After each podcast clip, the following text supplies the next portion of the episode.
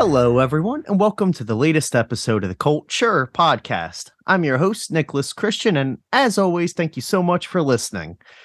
Always put it out there, if you or anyone you know are in the creative realms of music, art, photography, filmmaking, whatever have you, and you want to be on the podcast, hit me up or have whoever you know hit me up. Love meeting new people, love having new people on, and just shooting the shit about what you do, what they do, and learning about all these unknown entities and creative realms in the world. Just want to put this out there. If I sound nasally, if you hear sniffling, sneezing, or anything, I've been working outside in the smoke, and I am full of phlegm. The Mucinex man has been jumping out of my nose. It's terrible. So just want to apologize in advance for that, but I'll try and keep it contained. That being said, and all the disclaimers out there, we're just going to get right into today's episode. This week, we are joined by Sean Monistat. How's it going, bud? Hi, good. How are you? Aside from congested, not too bad. It's Thursday? Yeah, it's Thursday. Oh. Forgot what it was for a second. Thursday at 17:16. Nice sunny day. Much less hazy than yesterday. I woke up with a bit of congestion, not black boogers like I thought, but I would have. Mostly it's been in the eyes that have been irritating. My eyes have been getting it too. It's my allergies this year has just been terrible. So it's like this on top of it. I'm like, oh. Mm-hmm. By the time I lay down at night, my head feels like it's going to explode. It's great. Well, this is a benefit that I was thinking about yesterday of us being in the post-pandemic is that masks have been normalized such that you can, no one's going to look twice at you for walking outside, with a mask, and hopefully, masks are easier to come by now. So we're a little bit more protected from these wildfire situations that are only going to increase in number. Oh, yeah. Yeah, I've seen people wearing masks and Snapchat videos outside, taking videos in the smoke, and all. Are you here's the talking like this? Is muffled. I'm like, oh no! It sounds like when people are on the phone and the Peanuts, like right, yeah. And stuff. But yeah, that is one good thing. We are used to the masks, and I wear it when I perform and everything too. So I add work. So it's like I'm always used to wearing a mask. Right. Yeah, you're ahead of the game for sure. Now, you yourself, you're a performer. You do some badass music. We'll throw it out here for the first time. I'm sure there's going to be more times, but July 8th, we get to play another show together. Different project for me, but I'm excited to see you again because I think we played at the Nail? Yeah, we played at the Rusty Nail. I played there, I guess, once since then, but that had to have been at least like 3 years ago. Yeah, that was a fun show. It was Hateful Scarecrows, you, Bad Electric, and then what was her name? Corporate Alien or something like that. I know who it is, but they were always changing their name. Right. So but Bad Electric is cool. And Bad Electric are now DeSoviet. Yeah. They're dope. I haven't actually got a chance to see them live yet, but I was just at their show because it's got to support the old bandmates and everything, mm-hmm. And it's like, and also they're just great friends of mine. But saw them in Gloucester City this past week. I'm also feeling like crap because I don't remember much from that night. That was the last show at Thomas Murphy's, right? Yeah. That I only went to one other show there, and I was like, wow, this place is pretty cool. I look forward to coming back. And now it's like they're not going to have shows. Yeah, I went because I'm like, oh, cool. There was some people I was excited to meet, excited to see the guys, see old friends, mm-hmm. And also check out the venue. Right. And then all of a sudden, it's like the moment I walk up, they're like, yeah, this is the last show here. I'm like, you got to be kidding me, man. It's pretty cool. I went there to see my friend Fat Monster Matt, who does a similar thing musically to what I do. And I've been looking for places for us to book together. And I was like, let's do this, and so. It seems like more spots are popping up, though. I'm catching wind of more places and everything. So that's something with Jacob and I doing this show here. We want to see how our styles of music, because you know, we're all similar in some ways, but very different for, like, you know, like one person bands and everything. So that's why I was like, I'm very happy with this, Bill. Right. But yeah, I'm stoked. It's gonna be fun. I've not played out there. That this is my furthest, I guess, Eastern Jersey show. Really? Yeah. Oh shit. Well, I mean, we got it. The place I played in Jersey, I've played like Jersey City and Trenton and yeah, that's about it in Jersey. Shit. Well, happy to add you to the list of this, and we're gonna have to do more stuff after this for sure. Mm-hmm. But let's dive into you. What got you into music? Very bad wording. Got me into music, oh geez. So like earliest influences, Return of the Living Dead. Like I remember seeing that like on HBO or something when I was like 6, and that got that really has it all, because that has zombies and punk rock and like the stripping chicks. Like it's got you know, like from then on, my life was pretty much like a downhill slope, you know, between that and then really early on seeing Hellraiser 2. And then I guess like my early artist influences when I was growing up would be like Depeche Mode, Billy Idol, Dead or Alive, like kind of like, you know, the MTV introduction of like punk and electronic music meets like gay culture, punk fashion, BDSM, all that kind of crap, let's say, like meeting its nexus in like 86 and 87, something like that. And so that's also about the time that I got into like video games, you know, yeah, like Nintendo and shit. So that's where like the music that I do is Let's Disinfect is like it's basically like pop punk or horror punk music in the style of like Green Day, I guess would be. That's like the band that got me to pick up a guitar. So we'd say like Lookout style punk from the 90s, but done on a Game Boy. So it has like the video game sound and influence, but also I'm able to get away with some dance or electronic things like synth lines or like 4 on the floor dance beats that you wouldn't find in like traditional punk songs. Yeah. It's kind of the whole aesthetic behind the music side of Let's Disinfect. If that answers the question. I guess the question was what got me into music, so it turned into that other stuff. But yeah, what got me into music, all good. Would be horror movies and MTV. And then when I was like, you know, puberty times, like 12 years old, along comes Green Day. And then I picked up, you know, I wanted to play drums. But that was, you know, bigger and louder. And as far as like, you know, what my parents would get me, you know, so my first band, first started playing bass in a band when I was like 16. It was like a Christian nu metal band that was called Circle One, which I later found out there's also a hardcore band called Circle One.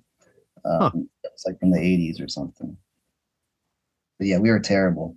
Like like Jinkos, like kind of like, I guess like Limp Bizkit would be like the style look, but yeah, we had a singer who played keyboards and had like, you know, uplifting lyrics and stuff. It was bad. I got kicked out of the band when I got food poisoning. I was in the hospital, and like they called me up to kick me out of the band. And it was because I was too like, you know, punk rock, like literally, like they didn't like that I was into Green Day and bands like that. And they were into bands like I said, like Korn, Nirvana, Deftones. So wait, so they kicked you out because you liked Green Day, basically? Yeah, it was so traumatic. Like, it's funny though, a Christian like band like Limp Bizkit, Korn, and all that. Like, right. It's yeah. But you didn't fit the part because you were just into Green Day. Yeah, yeah. I mean, I guess maybe they knew at the time that I think it's Head from Korn is like a super Christian now. Oh yeah, yeah. The guitarist, right? Yeah, yeah. Yeah. Yeah, those are good times. So now with that, did you guys like record and everything or play out? We never like recorded professionally while I was they never like recorded professionally. They did go into a studio after I was in the band, but I never they never released anything. I have garage demo tapes. Oh, nice. And yeah, like some of it's I don't talk to any of the people anymore, but some of it's really funny. That's one thing I love. Like I'm one that ever since I started doing music, I kept everything. Mm-hmm. Show flyers, demos, like right. Demos and stuff of bands that like I played shows with, like that I just collected. I never got rid of anything because I'm like, mm-hmm.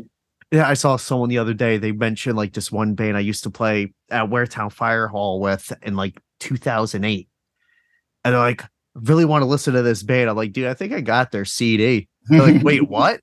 I'm like, oh yeah, I totally got their CD laying around somewhere. They're like, no fucking way. I'm like, yeah, man. I'm like, it's fun keeping that stuff. It's like a time mm-hmm. capsule. Yeah, especially stuff like bands that you played with while on tour, and yeah, I have, yeah. I mean, I have all the demo tapes and like, you know, stuff like yeah. Collected, it's like a separate box of I don't know, I guess we're on a podcast so you can't see things, but behind me, if you would see, there's like yeah, like all the all my CDs and stuff and like professional bands and stuff are like put away, but like all the stuff that I have out displayed is like just, you know, my friends' crap, you know, and like local stuff, and feels better. That's based DIY authenticity. That's basically what I do. All the other stuff is like put away in totes, but then I had the stuff I have like out in my room and everything's all like the bands I've played with, bands I've been in, just like the shit like that to keep on hand.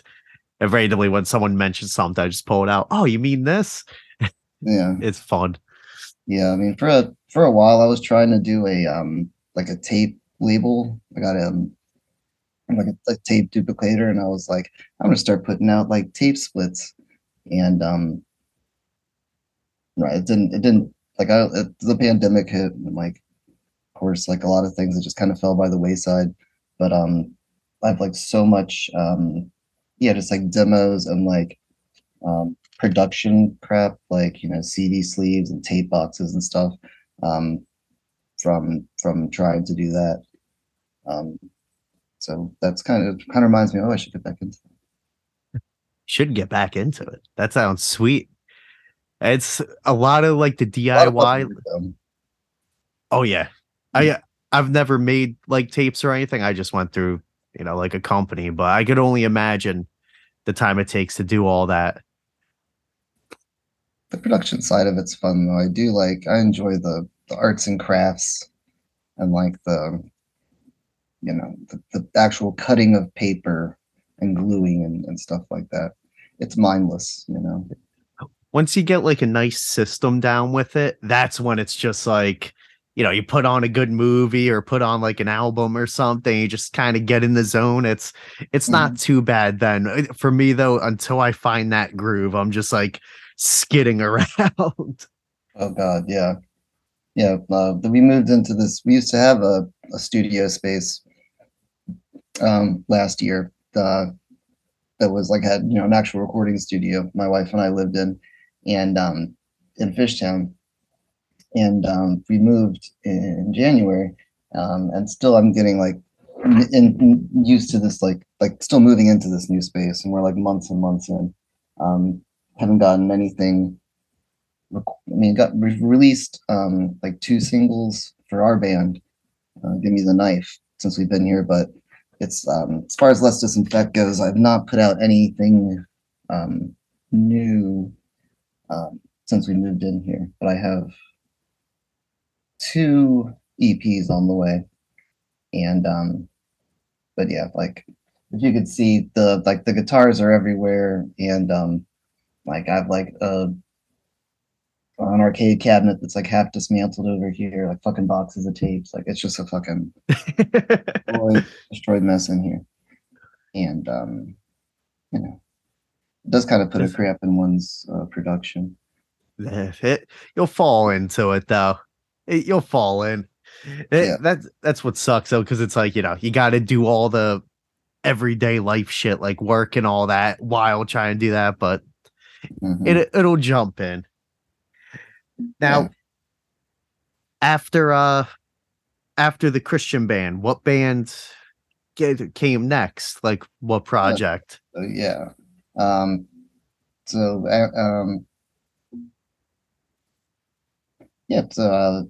that came punk rock band, the Monistats.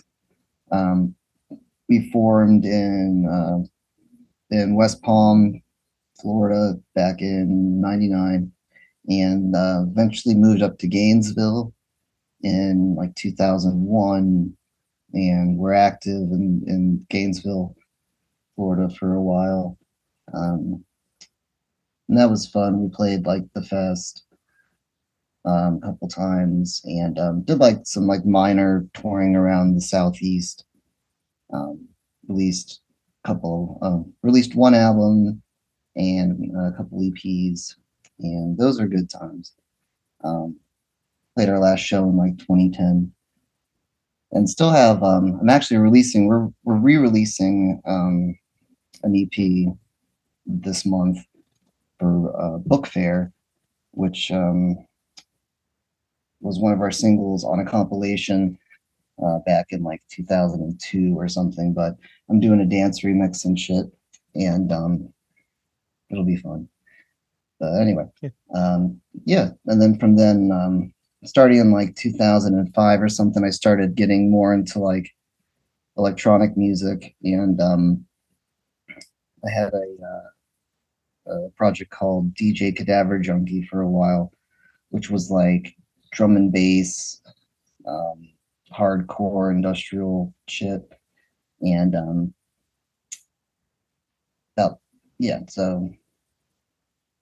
Let's Disinfect officially started in 2013, but before that, I want to say it was in 2009.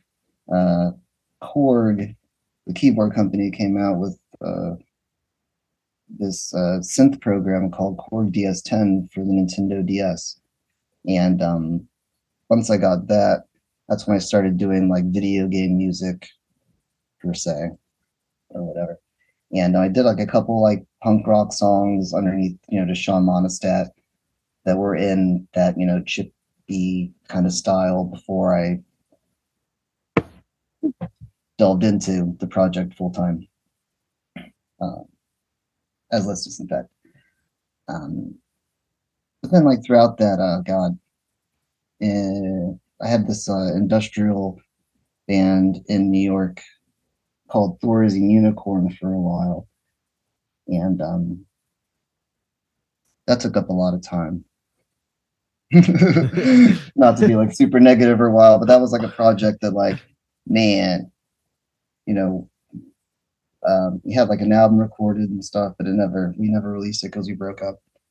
But that was a couple years that I spent doing a project that wasn't punk rock. But yeah, so I've been doing the Let's Disinfect thing on and off. I'm not like, you know, forever, but officially since 2013, and got like a lot of crap all over, like covers and singles on compilations and shit. But yeah, my next plan, I have a for Pride Month, I'm releasing a cover of Against Me's FML666, and that's going to be up on like maybe in a week or something like that, however long it takes Distro Kids to do their shit on all the streaming platforms and stuff. And then my next original EP is called I Can Save the Blood Bank, and it's about this one episode of Tales from the Crypt that has Malcolm McDowell, and he's like a vampire who is like a security guard at a blood bank. It's really good. The episode, not my song. Song's okay, but that's gonna be like that's gonna be. I'm putting that on like as a 4-song tape. Looking to do that by our show. So yeah. At some point in time in the next month or two. Okay. Now, when it comes to, now you write everything, like the drum track and like the synth tracks and everything's on the like the DS program, you said. That, yeah. I wonder if that's the same thing like Vomicord he uses. I know he's got like an old school like Game Boy. It's mm-hmm. not a DS, so yeah. Well, no, the it's when I play live, well, it goes back and forth. Yeah, he probably like if it's a like one of these doodles. Yes. Okay. Yeah. The DMG like original Game Boy, they have a program. I don't know if it's the same one he uses, but I use one called LSDJ. And for that, like the DS program. It's a synth program where you have to create the drums using like synthesis. Like you can't, it doesn't import samples. Yeah. So it has like a, you know, like a 32-bit sound. It's like very like, you can make it sound good, you know, like you can make it sound either like chippy or not chippy, basically. And the album that I have out using that program, like it's hard to do both on the same album because they sound very like distinct from each other, the Game Boy and the DS. So yeah. Lately, like live, I just use the Game Boy because I they're funner, you know. And since you can use samples with it, what I've done is, you know, sampled my own drum set for all the drum hits. So that way when I program the drum set or program, you know, the drum tracks, it doesn't necessarily sound like me playing, but it, in my head it does, you know. It's like, oh, that's my drum set, and this is the way I would play it. You know? So yeah, but yeah. So the next 2 EPs I have coming out are going to be on the Game Boy in that like 8-bit style. But I have a one-off song that came out on a compilation. Back in 2005, about the comic Watchmen, you know, and I realized that one fell off of fucking YouTube because of the label going under or something like that. So now that that's off of YouTube, I'm like, I'm going to take my song back. So once I get sometime, I'm going to make like some cover art and throw that one up on DistroKid.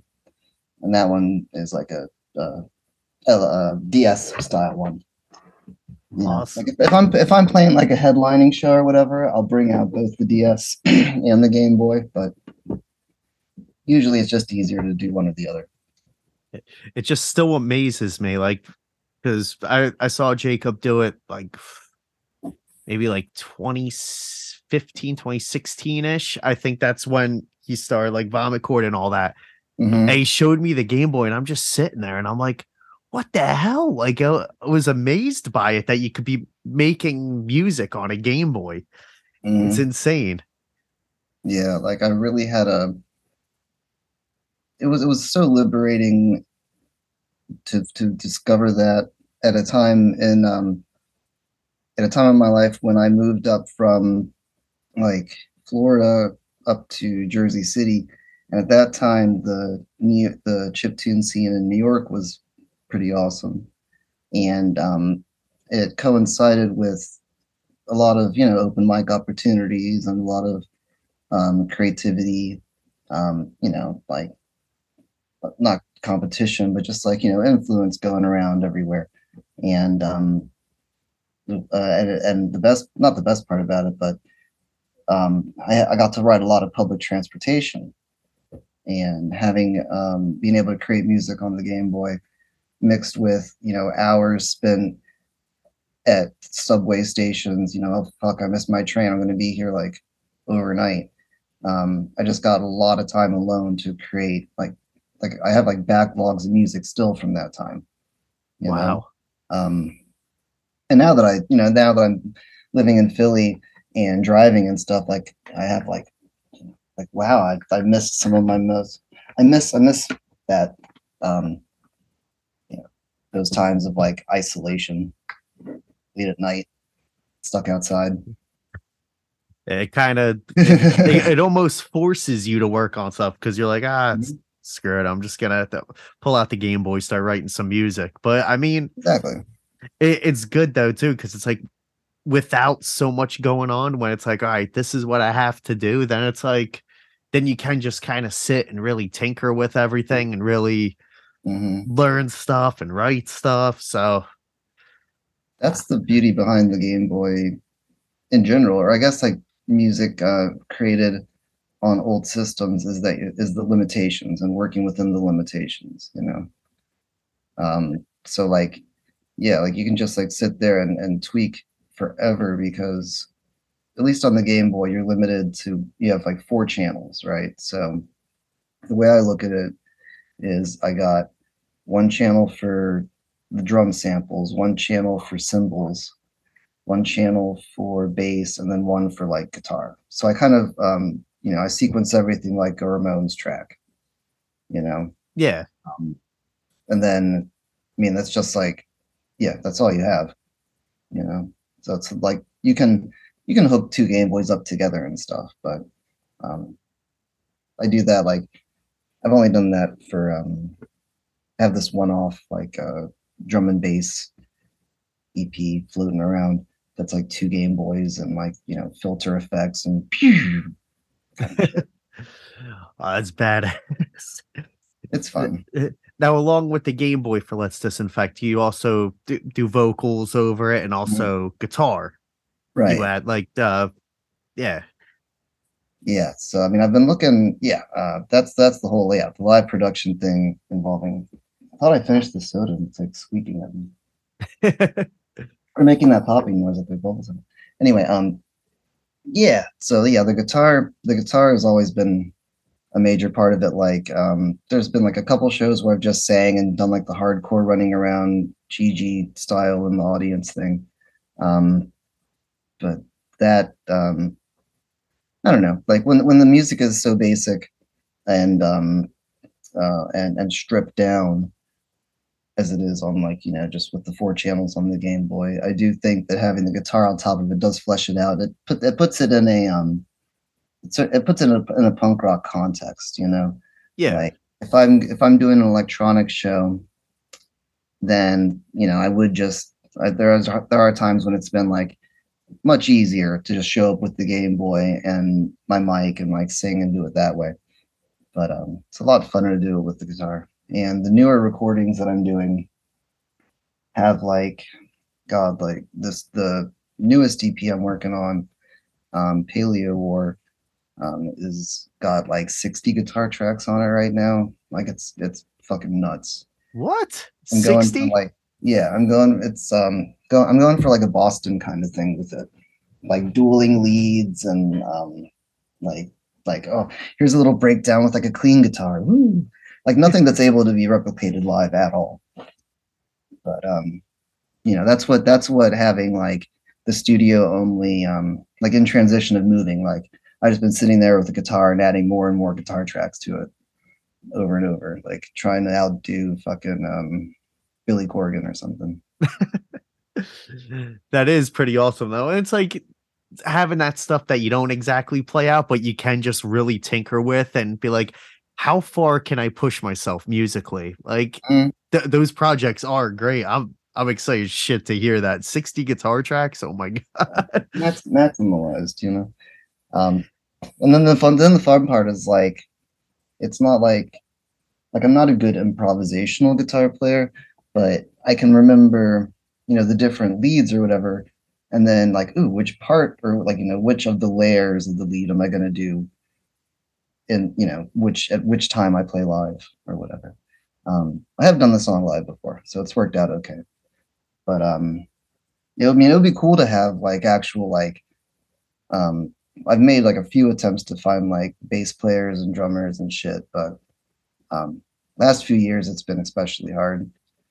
And in general, like you know, drummers are hard to come by, and bass players like it's hard to market this project, you know, because it's like it's too electronic for punk and too punk for electronic. But that's always been the point, is to like, the funnest shows are the ones that are like where people haven't seen something like this before. Exactly. It's those shows really are the best. And like, mixing electronic and punk and all that, it's two very high energy music styles, so it's like to me, I always love the combination of the two. Mm-hmm. And that's why it's like, the moment I heard you play, I'm like, all right, this is awesome. So it's like, here, I imagine how it would be, do like a, you know, a full band lineup. Like, I'm really curious. I mean, it'll happen one day. Once I like, you know, I've tried to start also like, I had like a practice, like I started a power pop band, kind of like in the style of like the Exploding Hearts or I don't know, like something like that, like, you know, power pop, the Cheap Trick or something. But like I was gonna, like, you know, once I got them in the band, be like, oh, also you're gonna do this too, you know. The hard part is like, you know, when I do like, you know, some of the songs that have like double bass and shit, like that's always a hard one. To find punk drummers who do like double bass or something. But you know, I'm looking to do so after our show coming up, I'm trying to book a little thing in August, like a little like mini Southeast tour, and I'm trying to hit Georgia and North Carolina, maybe Tennessee. That's the upcoming project. That'll be fun. I keep saying I want to book a tour of some sorts, but it's just like the time and everything. I'm just like, yeah. Then time flies by, and I'm like, shit, I didn't do it still. Yeah, I got to push myself though. It's hard. Yeah, I'm not super. It's hard. It's hard to write emails. Like, it's hard to sell. It's always hard to sell oneself, you know, and do like the marketing bit of things, you know. Like, it would be so much easier just to be like, I don't know, have someone do it for you. Like, just at least that aspect. That's the one part of music creation I hate, is like the booking and the communications, marketing and shit, you know. It's the worst. Yeah, it does suck trying to put yourself like on that pedestal, like, hey, check this shit out, like, and like really trying to, because I feel like I don't want to be too pushy with my stuff. Mm-hmm. And I hate like doing the constant posts and everything. It's just like, yeah, I did start a I got a TikTok account. I said I never would, but I did. Haven't done anything with it yet, or even like, I guess I signed up for it, but haven't like started it or whatever. And because, you know, I need to, the way that I've seen it done, you know, I mean, you just got to make like, you got to shoot 60 things in advance or something, so that we can parcel it out, you know, little by little during the day to keep it active. And that's so much work. Yeah, unless you do it like with a program that does it for you. But that's just, it's I'm sounding old or whatever, but it does take so much. Modern social media has taken so much of the joy out of my creative process in the past couple of years. It has. It's like that's terrible to say, but it's exhausting. TikTok, like I always hated TikTok, but recently I kind of grown to not mind it, and actually started like networking, like met people on there I had on here and stuff, and like started meeting like cool artists and musicians and stuff, and started to get my stuff out there more. But it was like, it was really starting to blow up when it was like I was posting like a video every day, and I'm just like, this sucks. This is the last thing I want to do. But then like I factored out, I'm like, all right, well, I'm not going to sit there and lip sync to Hanson, like, and do a dance. I'm not going to do that. Right. I mean, you're like, your drum videos and stuff are something to offer that is like interesting. And, you know, that's like, it's you. It's a, you know, product that is unique to you. Thank you. It's like with it though, it's like then I see the people like with nice video, nice audio, like doing like covers, just high energy, just like, and I see all the views stuff. I'm like, oh man, I gotta figure out a better setup. But like one thing I started doing was just like, all right, same goes for you. Like, since you know you love horror stuff and all that, I started just, I don't know if you're a horror collector, but I started posting stuff like from my horror collection, like my Texas Chainsaw Massacre 2, like promo items from video stores. I posted a video of that and that blew up. And I was like, I didn't feel so bad about it because I'm like, I love Texas Chainsaw Massacre 2. And now I met all these people that love Texas Chainsaw 2. Right. And like that got people into my stuff. Like they started checking out the music and everything. I'm like, all right, that's not bad. I didn't have to shake my ass. That's a really, yeah, I mean, that's brilliant. I mean, that's like the that's a really good point. That's kind of like the Merle Allen style of promotion, not promotion, but like, you know, he's able to maintain a lot of extra curricular and get new fans and stuff due to like his horror, like serial killer collecting and stuff, you know. I have a photocopied letter of his from John Wayne Gacy that was marketed as real. Oh, no. It was Unearthed Films did a thing for the movie Torment. And one of the advertised things that came with the one set was a John Wayne Gacy prison letter. Like, I never wanted to own this before. Like, you know what? I just got a tax return. Fuck it. I'm just gonna go for it. I get it. I'm opening up. I'm filming up like an unboxing video. That I see the letter. I'm like, this thing isn't folded. It looks photocopied. That's not a signature in ink. No. Then Stephen Biro of who's in charge of Unearth was like, said a thing out. Yeah, it came to my attention that the letters aren't real. I'm like, dude, no shit. Like. These things are totally not real. And so he made right and got real letters from, it was the dude that actually was dealing Gacy's art out of prison for him. Oh, wow. So it's letters from Gacy to him. And I got a real one. And I'm sitting there, I'm like, well, this is fucking weird. I'm like, what do I do with this now? But with Merle, though, it was great, though. I still have the fake letter. But it's crazy because, like, you see, like, Gacy, like, asking about Gigi and everything and some of the letters and stuff other people got. I'm like, so weird. Yeah, weird. I mean, like, I did, you know, I had, like, a huge Gigi phase, and then I did, you know, got over it. Long story, like, but...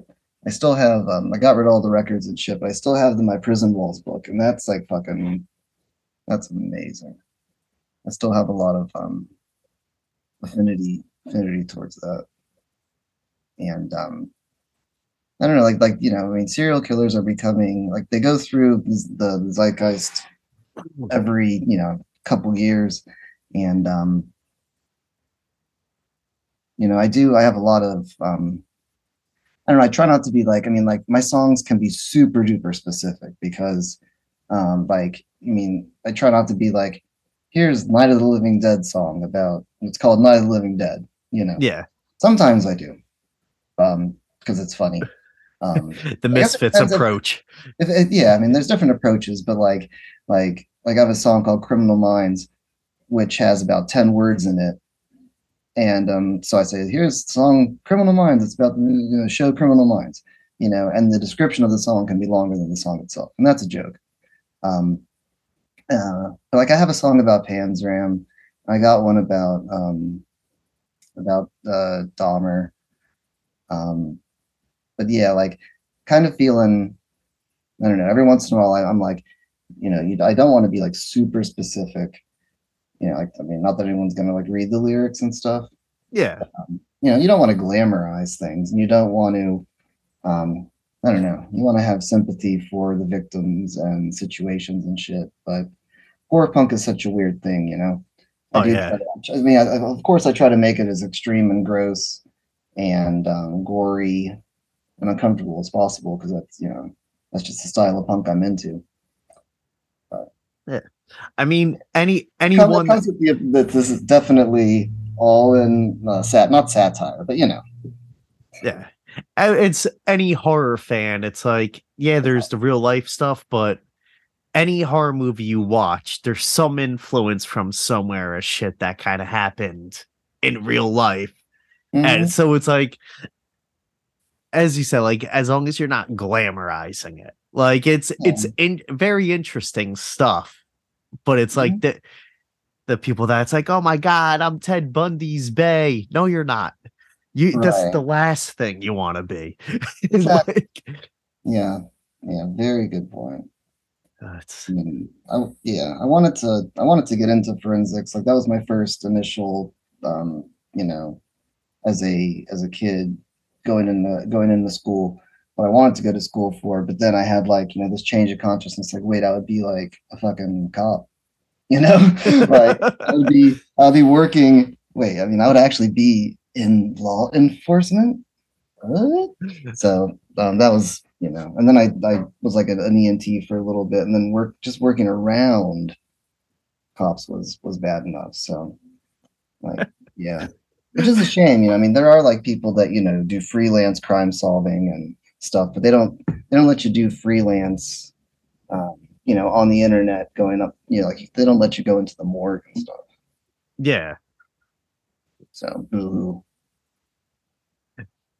Mentioning getting too close to cops. I saw today on my way home, there's an accident. Okay. And it was a bad accident. You see everyone K-turning in the middle of the road. So I do the same to go a different way. I'm on the shoulder, though, now after the turn, because I see a cop coming, driving in the lane of opposing traffic. So everyone's off to the side, rushing towards the scene. Right. This old dude just whips his car out to K-turn. The cop just T-bones him on his way to the accident. I'm sitting there. I'm like, I wish my work truck had a dash cam. Holy shit. For real. And you just see the both of them get out, just hands on the hips, just staring at both cars. Like, oh, would you look at that? Oh, look what you did. Oh, a cop did that. Where is he? I'd like to get a look at him. Oh, my God. It's the funniest thing. I was like, I'm only laughing because the old dude was all right. But I was just nobody got hurt, but like, geez. But like, he did not look, because he just whipped it like right when the cop was. It was timed so perfectly that I had that split second of going and then just Oh God, it'll show up. I mean, somebody I'm sure has footage of that. Oh, everyone other than us have dash cams, pretty much. Yeah, I don't want. So they film what goes on in the car too, which could be good, could be bad. Is very incriminating. Yeah. So you also have a project with your wife. Mm-hmm. Give Me the Knife. Yes. Yes. That is. Yeah. We're a electro-industrial. I guess dark wave band, very synth oriented. It's all like you know, drum machines and shit. We go going for like a I guess the biggest influences would be like Skinny Puppy, V&V Nation, Pop Smoke Berserk, bands like that, you know, but with more of like a 80s Depeche Mode or Dead or Alive production value. And yeah, so we just released a new single called Dance for the Dead that's up on all the medias and stuff. We're shooting a video for that now. We've got about half of it done, but the recent air quality has put off filming because the last things we have to do involve shooting in a cemetery, obviously, like you do in Gothic videos. So yeah, as soon as we can shoot outside again, we'll wrap that video up and be posting that. And yeah, we haven't done, our last show was in New York, God, right before the pandemic. So it's been years. And then we, you know, put the project off for a couple of years, but now we're back at it. And it's fun, you know. I mean, it's great to be in a project with my wife because she's awesome. She writes, you know, the words and does the singing and launches the samples and stuff. And it's great to, you know, because she's, you know, not only really talented and my wife and all that, and I love her, but you know, it's great to have like a bandmate that you, you know, can tour with and get along with and all that shit. But it is, you know, hard to coordinate two schedules. Yeah. Much less when you have like a band with three. So yeah, it's nice too because it's a whole new bonding thing with the two of you as well. So it's like it's the life. Yeah.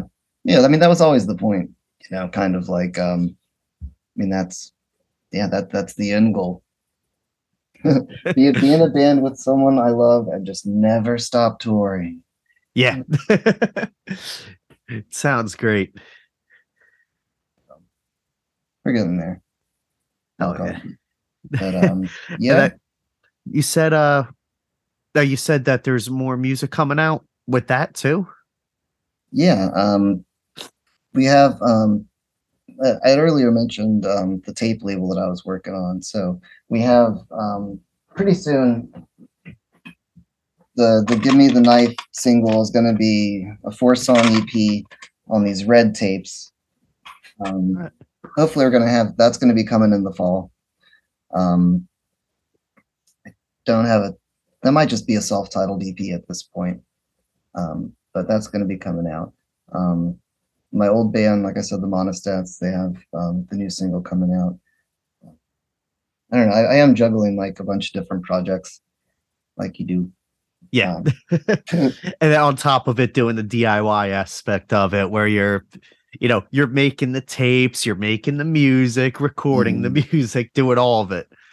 Yeah. I mean, the liberating thing that I got to say that's happened in the past year or two that I never saw coming was, I mean, you know, of course, the fact that everyone is getting back into vinyl and tapes and stuff is good. Vinyl's still prohibitively expensive to make at this point. Yeah. Unless you, you know, are going to sell them all. Or play a lot of shows or whatever, you know. I'm you know, would love to do it, but in order to, you know, like get, you know, when I was putting out tapes and CDs and stuff, like I have a lot of covers and shit, and I'm realizing that they're only like exclusive on these physical releases, and I put them up on Bandcamp and stuff and haven't gotten flagged for the most part. Here I am incriminating myself, but I did the same thing. Bandcamp, I didn't get flagged, but my shit got taken down off Spotify. Mm-hmm. Yeah, so now that yeah, so that's that kind of sucks. But now that you know, services exist, like I used to back in the day, you know, write to the copyright office and to get clearance for cover songs. And that was a pain in the ass. And but now that you can do that all online through, you know, I use DistroKid. Now I've been able, like, I don't want to like just release a whole bunch of shit all at once, but I've been like for example, this Against Me cover that I'm releasing this month. You know, I can pretty much like release a cover song for Let's Disinfect every month because I have this backlog of them that never got uploaded. You know, like, you know, the Spotify or like, you know, the version of one of my albums was like up online and it's only 8 tracks long because the 2 cover songs got, you know, nixed off YouTube or whatever. So, you know, going back and paying all those licensing fees sucks. But, you know, if you do once a month, it's like semi-affordable. Yeah, but, it seems like some of them are starting to actually work with artists a little bit in the terms of it. Because like I know like Spotify, I think it's like not Spotify, like TuneCore. That's the one I use. It's like I think 15 or 20 a year, and you can do unlimited releases. So I'm like, all right, pushes me to try and make more shit. And like I put out like a single under the Terror Tunes name, but it's not Terror Tunes because they tried to charge me more. So I'm just like, all right, this is a different entity. This is Terror Tunes Presents. That's a good way to get around it. Yeah, like DistroKid limits you by the name of projects. So, you know, I'm a fan of just creating like one-off project names that release, you know, just one EP here or there, you know, just like fucking, you know, mysterious bands that have no background whatsoever and just release one little thing. And you can't do that, you know, without having like, you know, I've maxed out my, I think, 5 or 7 accounts that you can have already. Oh shit! Without going to like label mode. Oh, that is pretty awesome though. Just having a bunch of just different random things. Yeah, I mean it can be. I mean, it's bad if you're trying to create you know, a fan base of any kind. But then you can just throw it all on a link tree. Just each one on a link tree. Right. So then everyone could just click it, hit the things, but it's still so much work. Wish it was easier. Like I thought they told us when we got instruments and stuff, we would just make a bunch of money and just be able to do that for the rest of our lives. Right. Or like, yeah, I mean, I thought, well, having, you know, I'm not discrediting having the ability. The number one thing that made my life easier was having the ability to record oneself, you know. Oh yeah. Having going from like a 4-track tape recorder to like, you know, having a computer that can record, that's really something that people, you know, and you know, before us didn't have access to. And that's been great. I don't think I'd give that up for much. Okay. But other than that, a lot of the technology and advancements and stuff are really, they're replacements for not having extra people, you know? Yeah. Like, you know, if you had like, you know, 4 or 5 member band plus a manager, plus like, you know, a booking agent, all that shit. And like, you wouldn't have to do everything, you know, yourself or whatever. Sometimes it is fun having, you know, the control to just like, you know, really go at your own pace and like, do things certain ways, but then I find it sucks when it comes like for the creative input. So that I start just sending around to people. I'm like, hey, what do you think of this? What do you think of that? Like, try to just, because I start second guessing myself and I put myself at a standstill. Like that's my biggest issue with it. True. You got to do that, or else, yeah. I mean, I got to do that sometimes, or else I'll just like never release it, but just get, yeah, just keep going back. And it's not even like a second guessing thing. It's just like, I get apathetic towards it. Like I've heard it too much. Yeah. You know, and at some point I'm just like, even if I'm not sure it's ready or then say it's done, not because I think it's the best, just because I'm sick of it. Yeah. You know, and that's probably not the best approach. Yeah, and you saying earlier, along with the music, you also do the music videos and everything too. So it's like really hammering all the duties of the music, the film, the, you know, producing everything, and it's fun. As long as you have fun doing it, that's all that matters. Because it's, I find once I start stressing too much about projects and it stops being fun, then I just put shit down and walk away. So it's like, as long as you're enjoying it, right? Yeah, because you only got yourself. If you don't have like, you know, someone calling you up and saying, hey, fucking, you got to make it to band practice, or someone knocking on your door being like, hey, we practice at your house, you know. I need that shit, honestly. Like some days to, you know, that would be helpful, but like, you know, everyone needs that. I was about to say the bands I've been in, it was great not having to go anywhere, being the drummer. Right? That's the beauty of being the drummer. But I've been woken up a few times just like, they're like, hey, we got practice. I'm like, shit. Just like roll out of bed, throw myself behind the kit, and I'm just like, It is fun though. Stressful, but fun. Yeah. What's like, to other people? I just sold, because I've moved to an apartment now, and I just sold my drum set like last week. And it was such a like a rite of passage, you know? Like, I don't want to keep paying for a storage unit that I can't practice in or whatever. So like, fucking time to admit that you live in an apartment and sell the drum set. Dun, dun, dun. But you know, I got my samples. Yeah, I see all the keyboards and stuff in the back. Yeah. I see your tower of power. Yeah. Yeah. So I mean, that's one of those things that you got to do, but yeah, I miss being the drummer is so great when you live you know, in a situation where you have the drum set at your house. Like the last band I was a drummer for was in New York, where you're at the whim of house kits and stuff, and yeah, you're like, you know, lugging, you know, at least like your snare and pedal and cymbals like on the subway, and you know that shit got old. Oh yeah. I couldn't even imagine it. It's like every time I played New York, like people are like, you gotta take a train in. I'm like, nah, I'm just driving. I'm dealing with it. Cause I'm like, I don't want to be walking all around with all this shit. And like, I rather fight for parking and just unload it.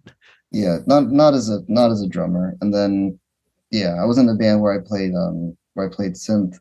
And the guy wanted me to use like his Juno that weighed like 25 pounds or something like that. So it's like this fucking massive synth. And that was terrible too.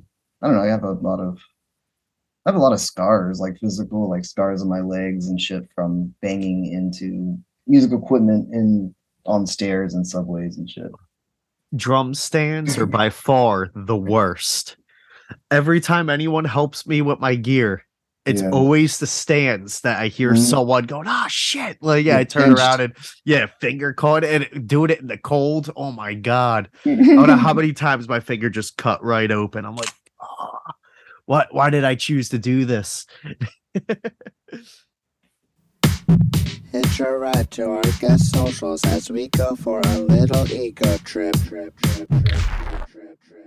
All right, Sean, I don't know if there's anything else you want to talk about. I have one more question before we wrap it up, but I don't know if there's anything you want to talk about that you do before we start to towards the end. God, no, I think we covered it all. I think. Okay. Oh God, nope, that was last month. I heard on NPR that it was like some kind of national hand washing or safety month. So shout out to sanitation or something. No, I don't remember now. No, I know we're recording on National Ghostbuster Day, so I know after this. Okay. I'm gonna strip down naked and throw on my proton pack once I turn the camera off. But my question, because Return of the Living Dead, you said kind of pushed you to you know, punk horror. Don't have to give an amount, but just rattle off some of your favorite horror movies. Okay, well, definitely the top. I have to divide, like, I mean, there's like zombie movies and then there's everything else. Oh, yeah. And then the top two zombie movies are a tie, being Return of the Living Dead and Day of the Dead. And they both, I mean, they're equally good, but Day of the Dead has like superior special effects and is super like negative and like not funny at all. Whereas Return of the Living Dead is like hilarious. Yeah. So they're both my favorites. And one I saw when I was a kid versus one I saw later in life. So like they're influential in different ways. Other than zombie movies, Last Temptation of Christ is one I've been watching a lot lately with Willem Dafoe and Harvey Keitel. That one's just really dry. Takes place in the desert. Being about Jesus. It's funny in its own way. Then like I got most of like the other movies I like that I got songs about, like Ravenous. That's a really good one. The one about I don't know if you've seen that Ravenous, but I haven't. Okay, it's a cannibal movie that's kind of like a take on the Donner Party myth. It's got Guy Pearce. I want to say it came out in like 96 or something like that. Anyway, but it's all very snowy and got a lot of cannibal blood and gore. And like, I mean, for funny stuff, I mean, I like, Shaun of the Dead, of course, is a classic. Oh yeah. Yeah. And the Hellraiser series, like I thought the new Hellraiser, was like fucking phenomenal, and I really hope that they go further with that. Still got to watch it. Maybe I'll watch that tonight. It's so good. I mean, I've only seen it 3 times. Like the lead character is kind of annoying, but you know, she makes bad decisions, and you're not necessarily supposed to like her. And there's like a couple of horror tropes that are like, you're like, okay. But in general, the makeup is great. The Cenobites, some of them like are really inventive. And the ending is just like, one of the best endings I've ever seen in a movie ever. Really? Yeah. So the Hellraiser series, I'd say out of any of the franchises, is my favorite of the franchises. It's one you really don't hear get much love often, so that's awesome. I love that answer. Oh yeah, I mean some of them are pretty shitty. I mean, don't get me wrong. But, every franchise has it though. My favorite franchise is Texas Chainsaw Massacre. I have no room to talk about anything. Right? I love every movie for its own reasons, despite how shitty some of them are. Right. What's your favorite one? Texas Chainsaw Massacre 2. Mine too. That's why I say, like, how I have like the promo stuff. It's like that's my pride and joy of like, because if someone never saw a horror movie and said, "Show me a horror movie," Texas Chainsaw 1 is my go-to without a doubt pick. Watch this movie. This is horror. Yeah. And then after that, that's like now there's different types. And, you know, show them zombies and stuff like that. But from that first one to that second one, it's just like, what the hell? But the second one, it's just because the first one's got barely any blood. This one has full like skinning sequences, right? But it's also hysterical in its own way. And it's just like, what the fuck? That's one of the few times they push the direct boundaries in every direction, but actually get it right. Yeah, and then like part three's a very underrated, you know, movie. It's good. Then you get Next Generation, and it's just like, I don't know what you were going for. I get what you're going for, but I don't know why. But it's like it still just has its stuff with it that I enjoy. And like even the latest one that came out, like that was the one scene in it's like one of my top Texas Chainsaw scenes. But the movie itself, I'm just sitting there. I'm like, really rather not be watching this, but I'm gonna watch it. Yeah, I mean, they can always. That's gonna be one that they can always reboot over and over forever. Yeah, and they could always change it up slightly here, like the first remake and the prequel they did off of it, the beginning. Mm-hmm. Yeah, like I think it was like what 2001, 2003. Like yeah, those weren't bad. They really weren't bad. It's I like the old school Leatherface look, but like with the gore and the new ageness of it, and it definitely one of the very dark. Yeah, one of the top like remakes, and the prequel goes beautifully with it. Like, so I'm like, yeah, they knocked it out of the park with it. I love the classic, just yellow apron. The yellow apron Leatherface, it's like, ah, spinning around. Yep. All right, Sean. Well, this is the section of the show where we call the ego trip. And it's for you to just rattle off your social medias, wherever people can find you, listen to your music, and basically just that. Cool. Yeah, my Let's Disinfect is up at letsdisinfect.bandcamp.com. Searchable on all the Spotify's and all that shit. Instagram being Let's_disinfect_punk, because the previous one was taken by my bass player in my old band. Shout out to Dan. And Give Me the Knife, we're up on there. Give Me the Knife.bandcamp.com. Sometimes abbreviated as GMTK because that's industrial. Other than that, I mean, I got some other shit up at Sean Monistat.bandcamp.com, like some acoustic stuff and all that other crap. Yeah, I mean, if you go to those three, you'll probably be able to find most of the stuff. The monostats.bandcamp.com. That's the other one I got to shout out because we have a project coming out soon. So yeah, that's it. Oh yeah, and active stuff. Sounds good to me. And I'll make sure all the links are in like the description, everything. So anyone listening, you're on the phone already, more than likely. Go fucking check them out. Much obliged. Yeah, and I'm Nicholas Christian. You can find me at Cult_Sure_ at Instagram and Facebook, at Terror_Tunes, TOONS_ on Instagram, Facebook, and TikTok. TerrorTunes.bandcamp.com. Got music and all sorts of goodies on there, toys, merch, paintings. I said I was going to put on, but never did. Maybe they'll be up now. Who knows? The weekend's coming. And that's about it. And I think it's time to close it out with the plug of July 8th at the Oasis in Forked River, New Jersey. I think it's 106 Parker Ave. Mm-hmm. You'll be able to find it. Myself. An early show. Yeah, Jacob wanted to do an early show, and I like it. You know, leaves the night open. There's some stuff to do in the area. Yeah. Grab some food after or something, but...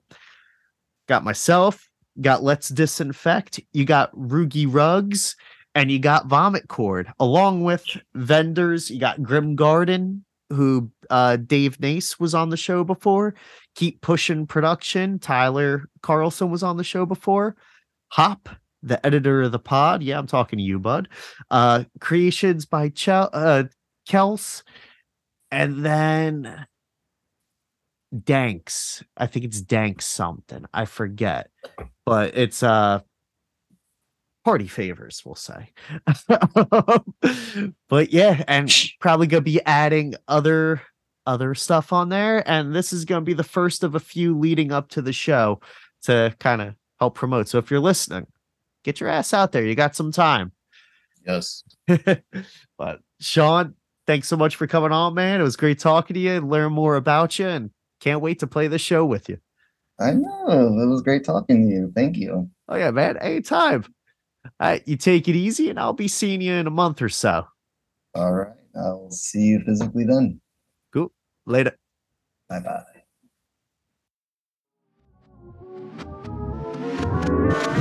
Playing us out on this week's episode of the Cult?Sure! Podcast is Let's Disinfect with their song, Death Ethics.